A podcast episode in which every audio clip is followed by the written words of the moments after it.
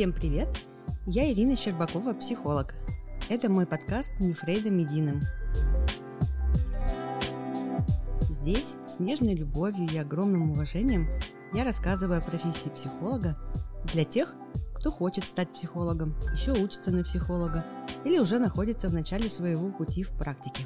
И, конечно, для всех, кто интересуется самопознанием, развитием и хочет лучше понимать, как психология и психологи могут в этом помочь.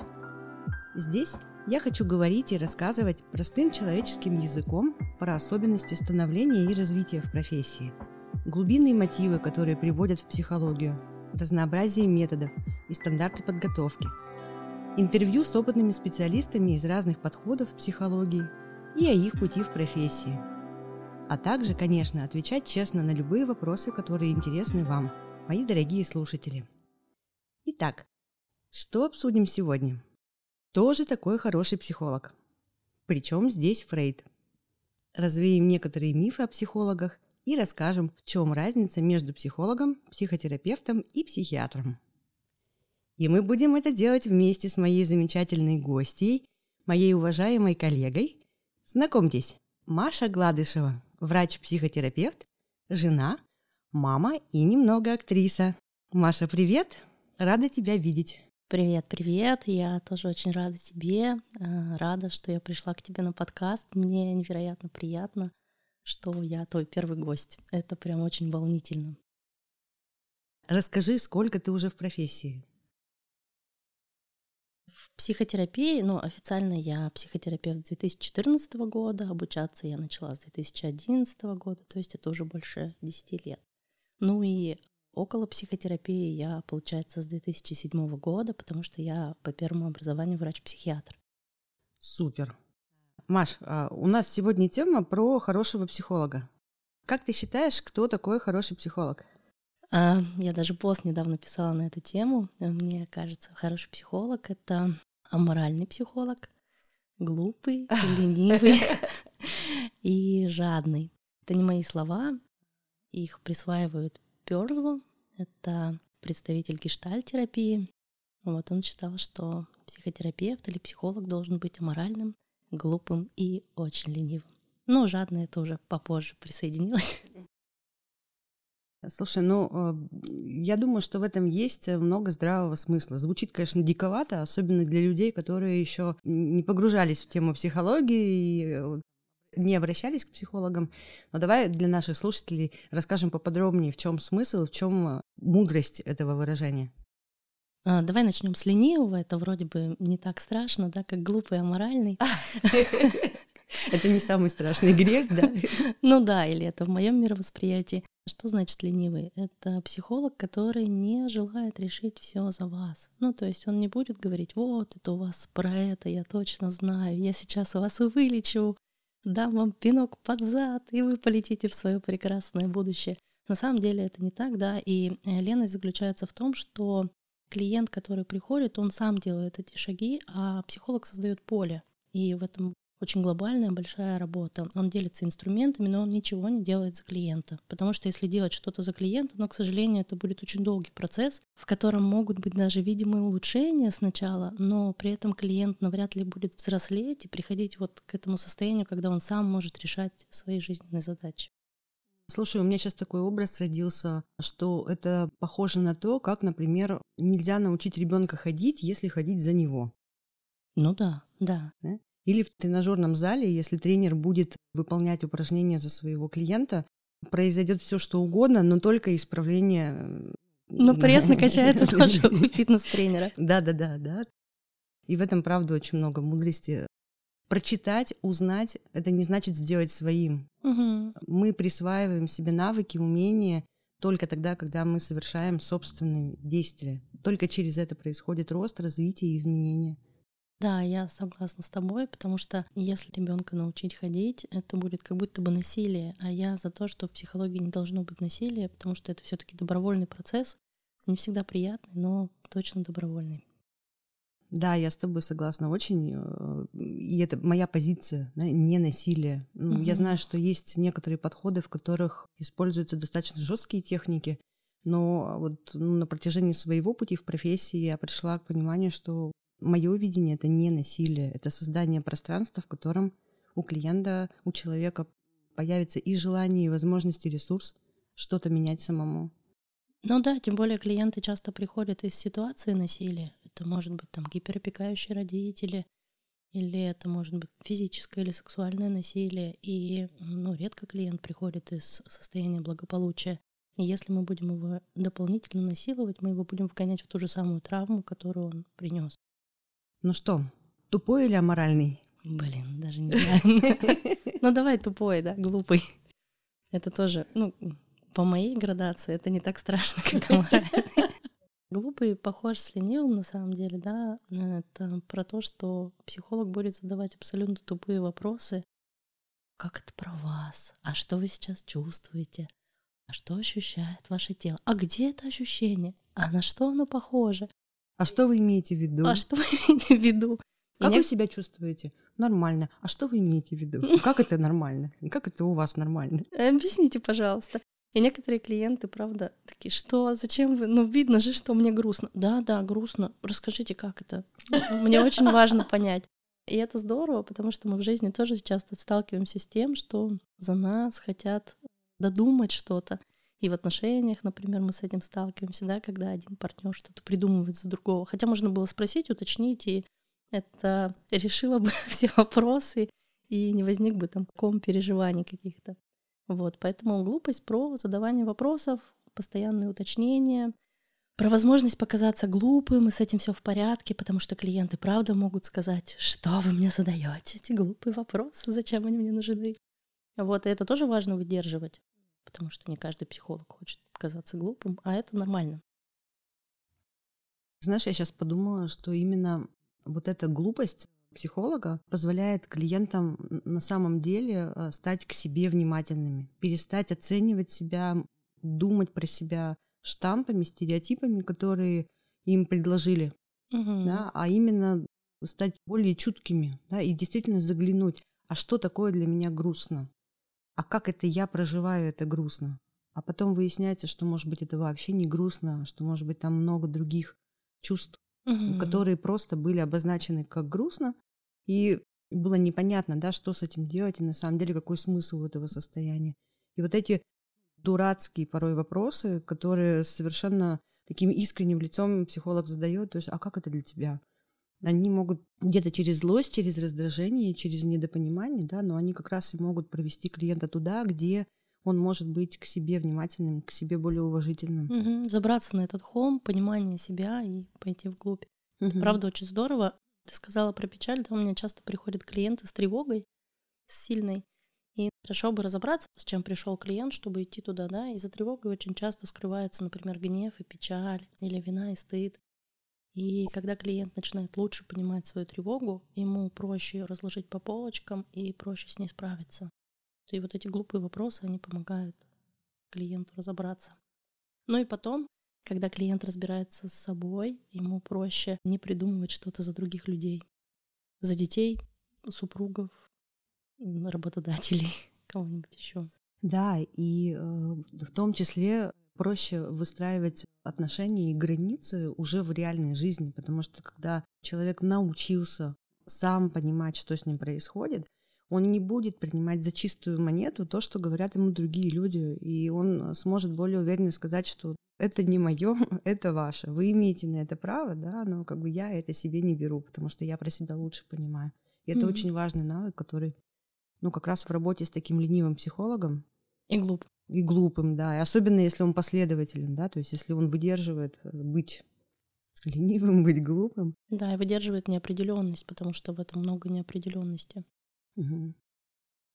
Ты сейчас начала говорить, да, про то, что клиент начинает понимать про себя. Мне пришел почему-то пример, когда детей насильно кормят в детстве.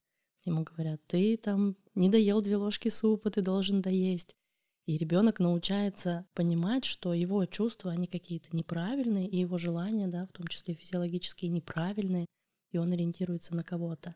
И часто такие клиенты говорят, хватит задавать мне вопросы, скажите, как мне нужно. И здесь важно как раз, чтобы клиент сам понял, а как ему и как с ним сейчас. Но у нас есть еще одно качество Ну давай, я наберусь смелости. Раз, два, три. Аморальный. Слушай, сразу приходит образ, ну это мой глюк, наверное, образ такой стриптизерши, которая крутится на шесте, такая вся оголенная, и вроде как бы такой быть нельзя. Но а, у психолога этот образ про то, что ему плевать. Стриптизерша вы, совершили вы какой-то плохой поступок, кого-то там предали, или вам так кажется, да, вы там изменяете мужу или жене. Психологу на это наплевать, и он примет вас такими, какие вы есть. И в этом аморальность заключается, да, то есть не будет психолог оценивать, какой вы и с чем вы пришли. Вот такая безоценочность, если переводить на такой более понятный, наверное, язык. Поэтому вы можете прийти с чем угодно, да, и не нужно стесняться тем, которые для вас важны. Иногда люди стесняются того, что они злятся, и психолог не будет оценивать и говорить, о, вы такой плохой, что вы злитесь, или о, вы такой хороший, что вы злитесь. Без разницы, есть злость, да, и что-то мы с ней будем делать, смотреть на нее. В этом, наверное, моральность. А как ты понимаешь? Слушай, ну я вот сейчас четко увидела, что мы переходим к принципам работы, и моральность получается это фактически тождественно принципу нейтральности. Да, то есть специалист помогающих профессий в принципе должен сохранять нейтральность. Без этого вообще невозможно работать. Это как прийти в кабинет к стоматологу, например, да, он заглядывает к вам в рот и говорит, о, батенька или матушка, вы вообще зубы-то чистите? Или там вы камни тут нарастили? Да? Или ничего себе, у вас тут столько кариеса. Как бы начинает оценивать, да, то есть угу. фактически ваше состояние. Вы пойдете к нему еще раз? Хочется мне спросить. Или фитнес-тренер, к которому вы приходите на индивидуальную тренировку, да, а он там вместо того, чтобы, ну, как-то вас подбадривать, мотивировать и говорить, что, ну, окей, работаем с тем, что имеем, идем туда, куда хотим. Я знаю путь пошли со мной. Угу. Да, он говорит, что, о, ничего себе, ты как это так себя так раскормила-то вообще? Как так можно было? Это ты что такое ела, что у тебя вот здесь, ну, вот такой целлюлит тут накопился? Или что-то такой тощий, да? Зачем ты так себя довел? Я прибирала дом, который мне достался, он был в таком, ну, не очень хорошем состоянии. Я вызвала клининговую службу, и мне сказали, ну, у вас, знаете, так грязно. И мне было очень смешно, потому что я же их вызвала для того, чтобы произвели приборку. И это нормально, что там грязно. Если было чисто, наверное, я бы никого не вызывала. А представляешь, ты бы позвала клининговую службу, чтобы похвастаться, какая ты хорошая хозяйка, и как у тебя дома чисто. Да, смотрите, да, да, у меня вот, да, и вот здесь вот тоже пыли нет. Как классно, поставьте мне пять. Но это мы, да, переходим, наверное, к таким невротическим переживаниям, да, и э, для нашей страны на самом деле очень часто люди пытаются там, я не знаю, перед парикмахером вымыть дочисто голову, перед косметологом, там, я не знаю, э, сделать чистку лица перед стоматологом, там, ну, я не знаю, выдернуть зуб самостоятельно. Ну, то есть выглядеть хорошими — это такая большая проблема, на самом деле, с которой тоже часто приходят. Но к психологу не надо приходить и казаться хорошим. Психолог примет любым таким, какой есть. Есть, конечно, вещи, которые там ограничиваются уголовным кодексом, но все, что не ограничивается уголовным кодексом, все можно, с этим все в порядке но тем не менее есть специалисты, которые готовы помогать людям, даже очень сильно вышедшим за рамки допустимого в обществе. И я тоже готова помогать таким людям, но я ограничена уголовным кодексом, но если мне расскажут про преступление, мне, к сожалению, по законам, да, придется рассказать про это преступление правоохранительным органам. А на самом деле, да, с этим можно работать. И в Штатах, например, есть закон о насилии, и людям, которые совершили насилие, у них прямо идет психотерапия в обязаловке работы со своим гневом, с агрессией, да, с тем, как э, ее контейнировать, что с ней делать. Угу. Да. Ну и чтобы резюмировать вот про вот этот принцип нейтральности э, и про то, с чем можно приходить. Можно приходить к психологу совершенно любыми запросами, любыми темами, потому что, как показывает мой опыт, я думаю, Маша, ты согласишься, что человек может прийти с одним вопросом, даже не с запросом, да, а с одним каким-то вопросом, тревожащим симптомом или чем-то еще. А в работе уже распутывается клубок, который все равно выходит на какие-то очень глубинные ядерные переживания личности. Ну, если мы говорим про долгосрочную работу. Да, поэтому не надо прихорашиваться, не надо делать из себя кого-то, кем вы не являетесь. Да. Если у вас есть желание что-то в своей жизни изменить, этого уже достаточно для того, чтобы прийти к специалисту, и он уже поможет. Мы здесь подошли к следующему принципу. Это работа по контракту и с конкретным запросом. Да, то есть это очень важный момент, что психолог не делает чудеса, не делает волшебство, не делает вашу жизнь лучше по какому-то только ему доступному разумению или видению. Да? То есть работа всегда ведется в рамках контракта. Это может быть контракт на одну сессию, это может быть контракт на 10 сессий, это может быть контракт на полгода работы, либо на год. Зависит от многих моментов, да? но это обязательно контракт, который предполагает частоту встреч, продолжительность встреч, стоимость встреч, запрос, место встречи, время встречи, правила пропуска. Даже можно обсуждать модальность. То есть терапевт рассказывает о том, какие методы, подходы он использует для того, чтобы помогать клиенту. Угу. Ну и там разные другие моменты. Угу. Про контракт еще хотела сказать, что не всегда контракт определяется, например, на первой сессии, он может обсуждаться. И даже вот если мы договорились, например, поработать с тревогой, да, тревога ушла, мы перезаключаем этот контракт и работаем, может быть, с чем-то еще, или заканчиваем работу, и с этим тоже все в порядке. Достаточно часто возникает вопрос про то, могу ли я сменить терапевта. Ну вот у меня, например, я спокойно очень отношусь, если человек говорит там, я хочу попробовать поработать с кем-то еще, пожалуйста. Но у меня есть ограничения на это. То есть я, если мы работаем в параллели, то э, мы все равно обсуждаем, что происходит на тех сессиях, потому что это дает большую полноту картины. Вот, и так клиент имеет право на все что угодно. Ну да, конечно. И у меня есть опыт, когда клиент находился в работе ну, у меня и у другого терапевта. И я поэтому приняла решение, что я так больше работать не буду. Да? То есть тут, э, с одной стороны, мы можем выдвигать условия, как такое важное правило, объяснять, почему угу. это нужно, что мы обсуждаем целостную картинку, и в том числе то, что происходит в работе с другим специалистом. Ну, если это терапевт, если это не психиатр, если это не врач какой-то другой специальности. Но здесь возникает такая штука, что клиент может как бы разные свои части предъявлять разным специалистам, и тогда получает поддержку одним своим процессом у одного специалиста, другим процессом у другого, а целостность не наступает. Да, то есть вот это разъединение внутри личности клиента, оно поддерживается тем, что он обращается к разным специалистам. И, ну, э, я понимаю, что может быть по-разному, но я просто вот своим опытом делюсь. Mm-hmm. Да, то есть я, я приняла, что правило моей работы это то, что я а, не веду работу параллельно с другим специалистом. Мы можем брать паузу, это окей. Угу. Ну, то есть, когда мы им это обсуждаем, что мы завершаем определенный этап терапии, это важно.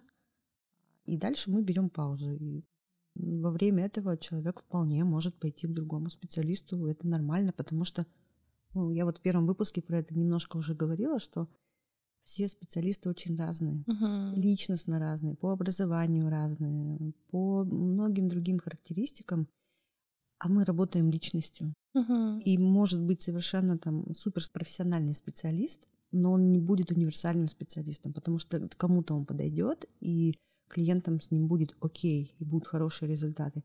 А кто-то после первой сессии скажет, нет, я не могу, мне не идет. И с этим все в порядке. Абсолютно. Я поэтому и сказала, что у меня одна такая клиентка была, мы с ней недолго работали, потом расстались, да, но я проговаривала, что мне важно, что происходит на других сессиях, как раз про вопрос целостности. Если это клиента не устраивает, он может идти к другому терапевту, с этим тоже все в порядке. Ну, то есть процесс психотерапии, он вообще похож на такие хорошие отношения, в которых можно все обсудить, в которых можно выстроить границы. А, да, и контракт. Это как раз про границы, и это про безопасность. Потому что если нет контракта, клиент может чувствовать себя как маленький ребенок в огромном море. Ну, то есть берега не видно, лодки не видно, это очень тревожно. А когда есть контракт, он очень сильно снижает тревогу. И сюда же запрос, да, потому что ты отчасти уже про это сказала, у клиента может быть запрос работать с тревогой. Вот есть повышенное состояние тревожности, которое мешает ему сейчас справляться с его важными задачами. Он не хочет идти в глубину, в исследование истории своего детства, своего развития. Специалист может предполагать, угу. что при глубинной работе это будет необходимо. Но на данном этапе у клиента есть запрос научиться справляться с тревогой. И тогда мы работаем на саморегуляцию. Тогда мы смотрим, что клиенту поможет справляться с его тревогой здесь и сейчас, вот на коротком участке пути, на котором ему нужно сопровождение. Возможно, потом, когда будет хороший результат, клиент осознает, как ему это помогло, и он захочет пойти дальше. Но это в любом случае регулирует клиент. Специалист, который говорит, да тебе вообще бесполезно тут с тревогой что-то делать, давай. Э, вспомним опыт твоих прошлых жизней. Может. Да, ну, ну, ну, ну, это все, да, то есть это, ну, как бы это очень серьезный повод задуматься о том, что, может быть, поискать еще каких-то специалистов. Ты сейчас про это говоришь, и у меня на самом деле такая штука рождается, что это еще очень сильно зависит от глубины и от безопасности нашего контакта. Но я по своему опыту сужу и там по опыту кого-то из коллег, да, с кем мы общались, там на интервизиях, например, или на супервизиях, когда клиент чувствует большую безопасность, он готов идти глубже. Но на это нужно время, ну, как и в любых отношениях. И с этим все в порядке, да, мы можем работать с тревогой, например, когнитивными техниками, да, э, обучать поведенческим каким-то вещам, релаксационным вещам. С этим все классно, и оно хорошо работает. Это инструмент, которым можно пользоваться. Давай перейдем к следующему принципу в работе хорошего психолога. Это время и место. Угу. Слушай, но я последние два года работаю исключительно онлайн. Раньше я работала в кабинете, и это было тоже здорово, да, потому что для клиента, особенно для тревожного клиента, очень важно приходить в одно место, в определенное время. Это тоже про контракты, это тоже про безопасность, да. Человек знает, что для меня в этом месте есть время, со мной будет человек, это время все будет посвящено мне, и это очень здорово. Но я сейчас работаю в онлайн, и человек э, как будто бы сам ищет себе место это определенные трудности, но и определенные радости. Трудности в чем? Это полная ответственность клиента на создание для себя безопасного пространства в плане территории. Ну, то есть я не могу ему помочь, там, не знаю, выключить детей, которые сидят в соседней комнате, да, он сам должен позаботиться об этом пространстве. Я создаю ощущение безопасности в нашем контакте. Но э, про время, да, это всегда одно и то же время. Хотя есть некоторые клиенты, у которых там достаточно гибкий график, и не получается, например, они там дежурят сутками, и не получается в один и тот же день встречаться, но мы с ними договариваемся заранее, и это тоже дает определенный такой островок безопасности. Ну, то есть человек знает, что у него есть какое-то время. Я бы здесь добавила еще то, что время, оно действительно, особенно в работе с там, определенными типами клиентов, важно, чтобы это было в расписании, э, в один и тот же день, в одно и то же время. Ну, особенно если мы видим клиента, что у него есть там колебания настроения, состояния, да, то есть это, ну, вот важно отслеживать. Но для меня, наверное, здесь важно еще проговорить, что работа с психологом, с психотерапевтом, она требует времени и места для себя. Угу. Это место может быть в кабинете, если это встреча офлайн, но действительно сейчас очень большое количество сессий проводится онлайн, и я тоже работаю онлайн. И это ответственность клиента позаботиться о том, чтобы его никто не побеспокоил, чтобы ему было комфортно, чтобы он понимал, что его никто не слушает. То есть, чтобы вот он мог войти в это пространство безопасности. И я ему подсказываю, как это может mm-hmm. быть. Я говорю об этих правилах, потому что некоторые клиенты не воспринимают, то есть как бы у них нет этого представления, и они могут сесть где-нибудь э, там на скамеечке в парке или там где-то еще, да. То есть в ресторане. В ресторане, да. То есть у меня была такая ситуация, когда была семейная консультация, и супруги находились в разных точках планеты, и один из супругов был как раз в ресторане, и мы слушали песни там. Здесь, наверное, важно донести, что это время для себя. Uh-huh. При встрече офлайн клиент может об этом даже не задумываться. Вот он пришел в кабинет, и вот это время для себя, это то время, которое терапевт посвящает ему. Да? Uh-huh. А когда это онлайн происходит, то человек, ну, он в своем постоянном каком-то повседневном контексте, да, и важно объяснять, что нужно выделить это время. Uh-huh. И до сессии, ну, то есть это не должно быть там, ну, переключение с минуты в минуту, да, из одного разговора в другой. Как вы идете в кабинет к психологу, и у вас на это есть там 15 минут, может быть, полчаса, вы настраиваетесь. Вы идете, и у вас в голове начинают пробуждаться темы, которые вы обсуждали, или вы начинаете думать о том, что сегодня вы расскажете своему терапевту. Вот такой вот разогрев, он необходим. Угу. И в работе онлайн тоже. Да? Поэтому а, время и место — это не разговор на бегу по телефону.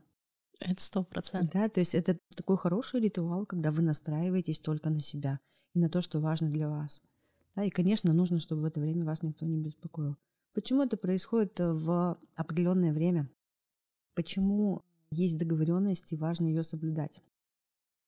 Слушай, ну для меня это про то, что психика у человека тоже готовится в определенное время к определенному контакту. Это важно. Это дает определенную стабильность. Это про то, что мы не переносим встречи. Ну, то есть человек заранее знает, когда он придет, да, и тут часто включается сопротивление, и начинается там опоздание или перенос встреч.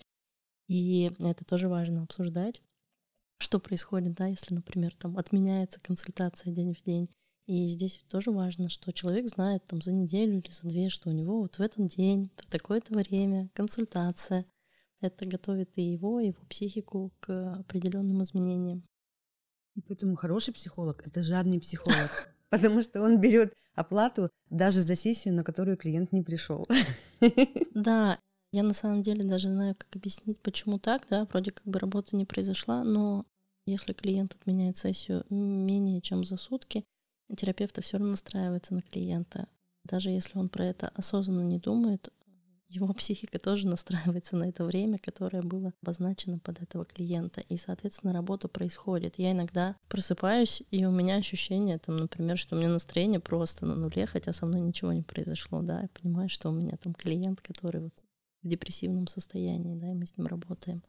И если, например, эта сессия не проходит, то может быть такое, что вот это состояние остается, ну то есть с ним что-то происходит. Понятно, у меня есть свои техники, да, и возможности с этим поработать, но тем не менее, как будто клиент приносит в поле терапевта уже свою проблему, и с ней что-то происходит даже в отсутствии клиента.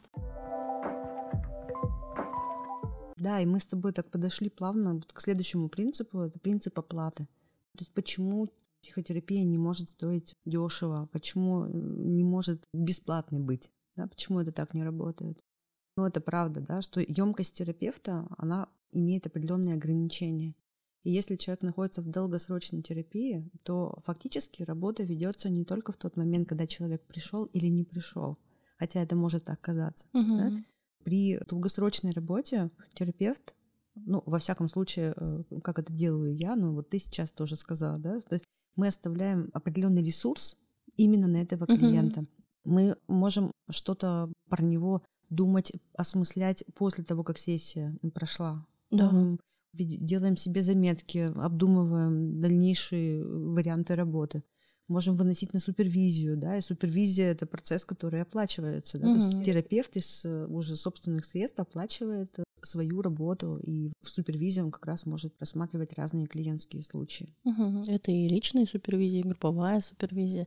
Это и учебы, да, и личная терапия, потому что все равно мы все люди, и некоторые клиенты могут актуализировать процессы и у самого терапевта. И чтобы терапевт не решал этот вопрос за счет клиента, хорошо бы ему сходить на личную терапию, разбираться с тем, что же там у меня внутри поднялось.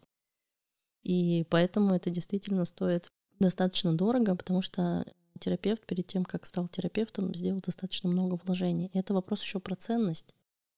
И хорошо, когда терапевт ценит себя, он тогда может научить клиента ценить себя и дать ему это поле для развития и для развития самоценности. Если терапевт тебя не ценит, в том числе там, в денежном эквиваленте, к сожалению, даже при всех его классных качествах он не сможет дать, ну, у него есть тортик, но он может дать этот там, маленький кусочек из этого тортика. Хотя, возможно, он обладает вот таким большим достаточно ресурсом, но не сможет его провести через этот люфт. Это история про деньги тоже. Ну и плюс история про деньги это про взрослость клиента. Угу. Ну, то есть, если я оплачиваю свою сессию, я достаточно взрослый, да, у меня есть доступ к материальным ценностям. Мы когда с подростками работаем, они у меня, а я когда работала в психиатрической больнице, они приносили мне там рисунки какие-то, поделки, ну какие-то штуки, да, которые они могли делать. Это было тоже как вложение, как оплата. Да, это здорово. И вот э, я хотела еще сказать, что оплата — это тоже часть контракта, и это то, что защищает и терапевта, и клиента. Угу. Почему клиента? Клиент осознает ценность этой работы, да, и снова и снова оплачивая, да, он не может оставаться уже ну, как бы не включенным в работу. Угу. Да? То есть это активизирует в нем взрослые ресурсы и помогает ему двигаться к своим изменениям, то есть быть включенным в работу невозможно, чтобы клиент не работал, чтобы он ну, Мгм. не включал вот какие-то наблюдающие трансформационные процессы внутри себя, но при этом из раза в раз бы оплачивал сессию. Да? То есть сам факт оплаты, он продвигает клиента, он стимулирует его к осознаниям и к изменениям. С другой стороны, в терапевтической работе ты говорила сегодня, да, что это отношения. Угу. И это отношения, которые могут напоминать обычные человеческие отношения. И тогда может возникнуть вопрос в какой-то момент, а что мы можем делать э, за рамками кабинета? Можем ли мы продолжить общаться дальше? Нет. Мгм. Да, то есть и вот оплата, и время, и место встречи — это как раз важные рамки, которые, собственно, и обеспечивают терапевтический процесс. Работа ведется в назначенное время, в назначенном месте, и она оплачивается. Когда мы вышли из кабинета, когда мы вышли из сессии, мы не продолжаем отношения в жизни. Мгм. во всяком случае, до тех пор, пока терапевтическая работа не завершена. И у меня, например, с некоторыми клиентами положение которых социальное, например, требует особой конфиденциальности. Есть договоренности о том, что если мы вдруг встречаемся в общественных местах, я первая не подаю знак о том, что мы знакомы. Мгм. То есть я отвечаю, безусловно, если человек, клиент со мной здоровается, но если клиент предпочитает меня не заметить или не узнать, я уважаю его право, потому что мы работаем в определенное место в определенное время за определенную оплату. Да, согласна, я тоже здороваюсь с клиентами, только если они первые здороваются, а так я делаю вид, что я их не знаю, ну потому что это их конфиденциальный процесс, их личный процесс, ну и, собственно говоря, я не буду этого носить за рамки кабинета. И это тоже про безопасность. Раз уж мы говорим про оплату, давай будем честными. Да, есть вопрос, который часто очень задают. Сколько стоит хороший психолог? У меня сейчас стоимость индивидуальной консультации 4 тысячи, семейной консультации 6 тысяч. У меня есть мое волонтерство, но я это рассматриваю как благотворительность. Для меня это важно. Я не хочу отдавать деньги в фонды, но я располагаю определенным ресурсом. Но это правда для меня ресурс. Я волонтерю на сайте «Помощь мамам». Я это делаю бесплатно, там получасовые консультации. Но они достаточно редкие, для меня это комфортно. А так, такая большая работа, конечно, она платная. У меня ну, до недавнего времени стоимость консультации была такая же. Я с 1 февраля для новых клиентов подняла стоимость. Сейчас она у меня 5 тысяч, а семейная консультация 7 тысяч. Но на самом деле стоимость может быть очень разная. Мгм. Я, я знаю, что среди наших коллег есть очень классные специалисты, которые держат стоимость ниже. Мгм. Да, но вместе с тем есть специалисты, у которых стоимость выше. Мгм. И здесь э, огромное количество факторов играет. Где-то смелость, э, дерзость, готовность вот э, эту собственную ценность проживать и транслировать ее.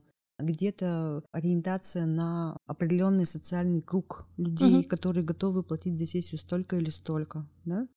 Я смотрю по собственному балансу. Ну, то есть, если мне нормально работать за эти деньги, если я чувствую удовлетворенность, и мне не нужно чего-то там забрать с клиента, да, еще плюшечек каких-то, то, значит, э, я беру те деньги, которые, ну, для меня достаточно комфортны.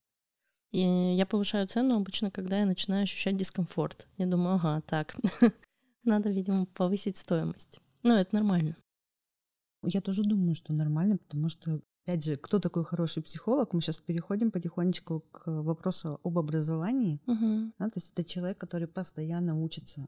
Количество часов подготовки не заканчивается и не исчерпывается дипломом о высшем образовании или профессиональной переподготовке. Мгм. Да, то есть все наши коллеги находятся в постоянном обучении. И все обучение платное. Конечно, ну и хорошее обучение стоит достаточно дорого. И это постоянная супервизия, постоянная личная терапия. Да, ну вот, то Мгм. есть, например, у меня 10 часов супервизии ежемесячно. Мгм. От 10, да, потому что если есть какие-то образовательные программы, то там есть супервизионный блок обязательно, да, Мгм. там эти часы еще добавляются. Имеется в виду, что такая профессиональная гигиена. Это правда то, из чего состоит цена. Ну и плюс ощущение самого терапевта. Я не за то, чтобы брать там за консультацию 200 тысяч. Я работаю в долгосроке обычно. И я понимаю, что там 200 тысяч заплатить за консультацию, ну, наверное, это определенная группа клиентов только сможет, да, которые, может быть, зарабатывают, там, я не знаю, несколько миллиардов в месяц, да, эта сумма будет, ну, вроде как бы значимой, но и не такой э, неподъемной. Мгм. Но я знаю терапевтов, которые берут там 80-150 тысяч за сессию. И это тоже там их выбор. Определенный выбор тех клиентов, которые придут. Но я бы все равно не рассчитывала на то, что ты придешь на одну сессию, тебе дадут волшебную таблетку, и твоя жизнь там кардинально поменяется. Конечно, нет. Терапия — это долгая работа. Здесь важно понимать, что те модели жить, чувствовать, думать, предъявлять себя, прятать себя, они сформировались не за один раз, угу. не за один час. Они сложились на протяжении многих лет. И для того, чтобы это распечатать, обнаружить, реконструировать, перестроить, для этого тоже нужно время. Угу. И у любого развития есть свои законы. Бабочка не появляется за мгновение. Дерево большое, могучее, с красивой пышной кроной не вырастает за одну ночь. И то же самое серьезные изменения в жизни угу. начинаются с очень маленьких шагов, которые требуют и чуткости, и времени, и бережности. И постоянства. И постоянства, да? Потому что одна консультация, на которой вы вдруг узнали про какую-то волшебную таблетку, какая-то вау, авторская уникальная техника. Но на какое-то время этого восторга хватит. А что дальше? Как это интегрировать в жизнь? Ну, то есть это важные, правда, вопросы. И многие люди приходят за волшебной таблеткой. И это тоже про то, что я сейчас не хочу быть взрослым, я хочу, чтобы мне что-то сделали, но меняться я при этом не очень настроена. Давай немножко еще поговорим про образование. Я сделаю отдельный модуль, где подробно буду рассказывать про варианты uh-huh. профессиональной подготовки. Но давай немножечко сегодня еще тоже с тобой про это поговорим. Давай. Как ты считаешь, для хорошего психолога какое образование необходимо? Ну, я считаю, что точно должна быть очное, хорошее высшее образование, желательно психологическое, социальное, медицинское, возможно, то, которое будет давать хорошую базу. Очное, потому что сейчас очень много образований заочных, и на них, к сожалению, не всегда можно много взять. Ну, либо это очно-заочное, да, где точно есть преподаватель, с которым ты в контакте, с которым тоже у тебя формируются эти отношения. В образование обязательно должно включаться, ну, какая-то твоя спецификация, хотя бы первая, да, через что ты заходишь в психологию или психотерапию, где есть личная терапия, где есть супервизия, это тоже входит в образовательный процесс. Давай поясним, что ты имеешь в виду? Направление в психологии метод? Да, да. Ну вот я, например, Первое, через что я зашла, это была системная семейная терапия. Мне очень нравится этот подход, я его часто использую. Я достаточно долго ему обучалась, и я работаю с семьями, да, и он мне очень помогает. Потом я обучалась еще на рационально-мотивную психотерапию. Это тоже классный метод, да, который работает. Там сейчас я погружаюсь в процессуальную работу, мне она тоже нравится. Ну, то есть я углубляю, не скачу из метода в метод. Для меня это про углубление, потому что, по сути, вся психология примерно про одно и то же, но это я понимаю через вот там определенное количество лет обучения. Но хорошо бы зайти через определенный метод, потому что этот метод дает как раз обязательно личную терапию, отработку техник, супервизионные вопросы, сам принцип терапии. И если ты вот в обучении достаточно долго, ты как бы этим пропитываешься, и ты потом хорошо можешь этим пользоваться. А если там ты месяц поучился, я не знаю, там на телесного терапевта, потом месяц поучился на когнитивно-поведенческого терапевта, полгодика на психоаналитика, но это будет как бы такой окрошка из всего, и ты не станешь мастером. Хотя я считаю, что можно уходить и в другие направления психотерапии, с этим все в порядке, но важно, чтобы была какая-то база, вот, которая тебе дает такую хорошую основу и фундамент.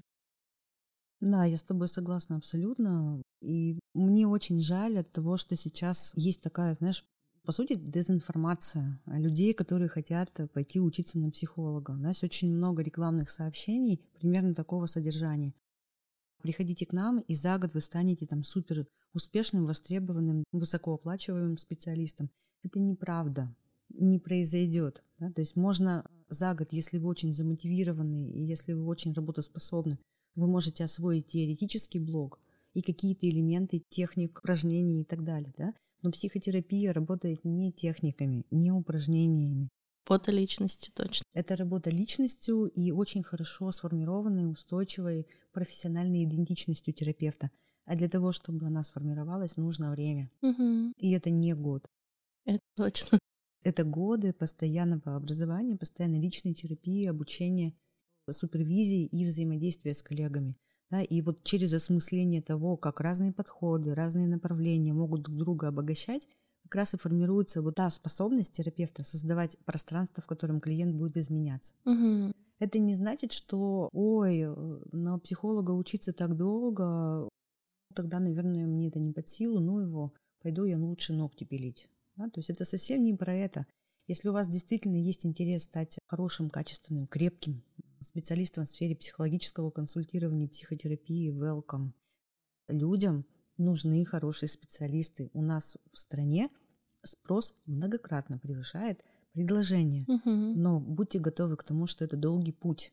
И долгий путь при сопровождении более опытных специалистов, при сопровождении учителей, которые будут вас вдохновлять. Да? Поэтому ищите своих учителей, ищите тех наставников, которые помогут вам на этом пути. Да, еще не с первого раза можно определиться, твое это или нет.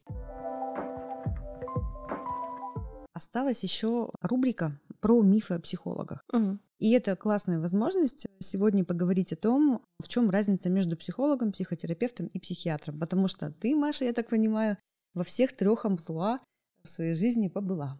Миф заключается в том, что люди очень часто считают, что психолог — это тот, который залезает в голову и что-то там делает без желания клиента, без его запроса. И психолог э, может положить в больницу, может э, назначить таблетки, ну, как бы упечь в психушку, ну, то есть совсем вот такое страшное, да, то есть, ну, понятно, что это очень размытое представление, и понятно, что это миф, да, вот Помоги, пожалуйста, сегодня развеять его. Ну, во-первых, вся помощь и психиатрическая, в том числе, она добровольная. Сейчас расскажу про помощь и расскажу потом, чем отличаются специалисты. Помощь добровольная, никто против вашей воли вас в психиатрическую больницу не затащит. И единственное исключение, есть такая даже статья в законе, если человек угрожает кому-то, ну то есть он там ходит с ножом, да, и размахивает им, или прямо сейчас планирует спрыгнуть с 12 этажа. Это показания для госпитализации, в том числе в недобровольном порядке, но это решается через суд. То есть там вызывается э, судья и проходит слушание. Так никто никого не запечет никуда. Психиатр – это врач, это человек, который закончил медицинский университет, академию, ну, вуз с медицинской направленностью и закончил интернатуру или ординатуру по психиатрии. То есть это год или два обучения глубинного погружения уже в эту специальность. Психиатр — это как раз тот человек, который ставит диагнозы. Он ориентируется на МКБ-10, 11 да, или DSM-4. Это такие рубрификаторы, классификаторы болезней. И работает в основном с болезнями, такими как шизофрения, эпилепсия, депрессия тяжелая, алкоголизм, наркомания, да, если у него там специализация по наркологии еще есть дополнительная. Биполярное расстройство сейчас какое-то оно супер популярное стало. Аутизм, да, это все, с чем работает психиатр. Психотерапевт — это тоже человек с врачебным образованием, который потом прошел обучение по психотерапии. По сути, он ничем не отличается от психолога и работает примерно теми же техниками.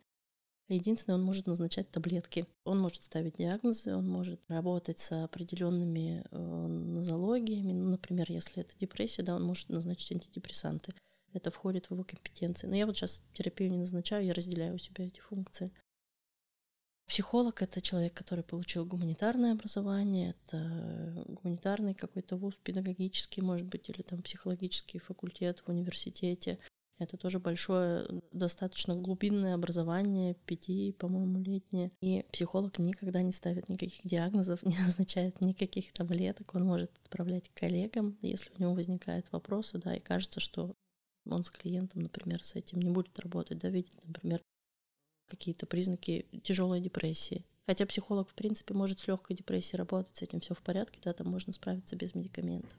Или видит признаки там, психоза. Психологи тоже проходят обучение, поэтому, но они не будут с этим работать, они отправят на консультацию коллеги. Психолог может работать в тандеме со специалистом, ну, например, с врачом-психиатром. Да, если психолог предполагает, что есть какие-то нарушения или сложности у клиента, которые вне поля его компетенции, но которые, возможно, увидит психиатр и даст необходимую медикаментозную поддержку, либо другую коррекцию, то психолог отправляет к психиатру, и это нормально. Да, с этим все в порядке, и это носит рекомендательный характер, но психолог может сказать, ну, это будут его условия, с этим тоже все в порядке, что если у меня не будет заключения от психиатра, я, к сожалению, не смогу продолжить работу. Это тоже про безопасность и ну, психолога и клиента. Мы с тобой не обсудили, при чем здесь Фрейд. При чем здесь Фрейд? Если мы говорим про Фрейда, да, как про такого а, основателя психологии, вроде как бы в умах многих, то вообще он врач по специальности, да, и как будто бы он объединял в себе как раз все эти специальности и, и психиатра, и психолога, и психотерапевта, и работал с людьми с тяжелыми патологиями, да, ну, все слышали, наверное, что Фрейд работал с расстройством личности, да, с таким как истерия, и у него много работ на эту тему. Вот, наверное, при том, что он врач. Да, но на самом деле я немножко спекулирую на этом бренде, да, потому что Фрейд, он ассоциируется с самопознанием, с глубинами человеческой психики, и он действительно стоял у истоков психотерапевтической помощи, психологической помощи в таком широком смысле. Да? Но понятно, что с тех пор и психология, и психотерапия, основываясь на отдельных идеях Фрейда, да, но ушли очень далеко, и появилось много других направлений, и поэтому не Фрейдом единым. огромная благодарность Фрейду за то вообще, что он сделал, да, и благодарность э, всем его последователям и тем, кто был с ним не согласен и создал какие-то совершенно другие концепции, противоположные. На самом деле все это складывается в очень разнообразную, богатую картинку того, как психолог и психотерапевт может помогать людям в решении их разнообразных запросов. Маш, я хочу тебя поблагодарить за участие в подкасте, за то, что ты пришла сегодня мне кажется, наш разговор состоялся очень классно. И столько мы тем и подробно раскрыли, и слегка затронули, и столько хочется сказать еще всего, что сегодня не успели, поэтому я вполне допускаю, что, возможно, через какое-то время мы с тобой встретимся снова и поговорим еще и о других вопросах. Мне будет очень приятно. Спасибо тебе большое, что пригласила. Было классно. Психологи – это люди, а значит, ничто человеческое им не чуждо. Подписывайтесь на подкаст на площадках Apple Podcast, Яндекс.Музыка, Castbox, Google Podcasts и других площадках. Оставляйте, пожалуйста, комментарии к подкасту и ставьте оценки. А также подписывайтесь на подкаст, чтобы узнавать о новых выпусках первыми. Новые выпуски будут выходить каждые две недели по вторникам.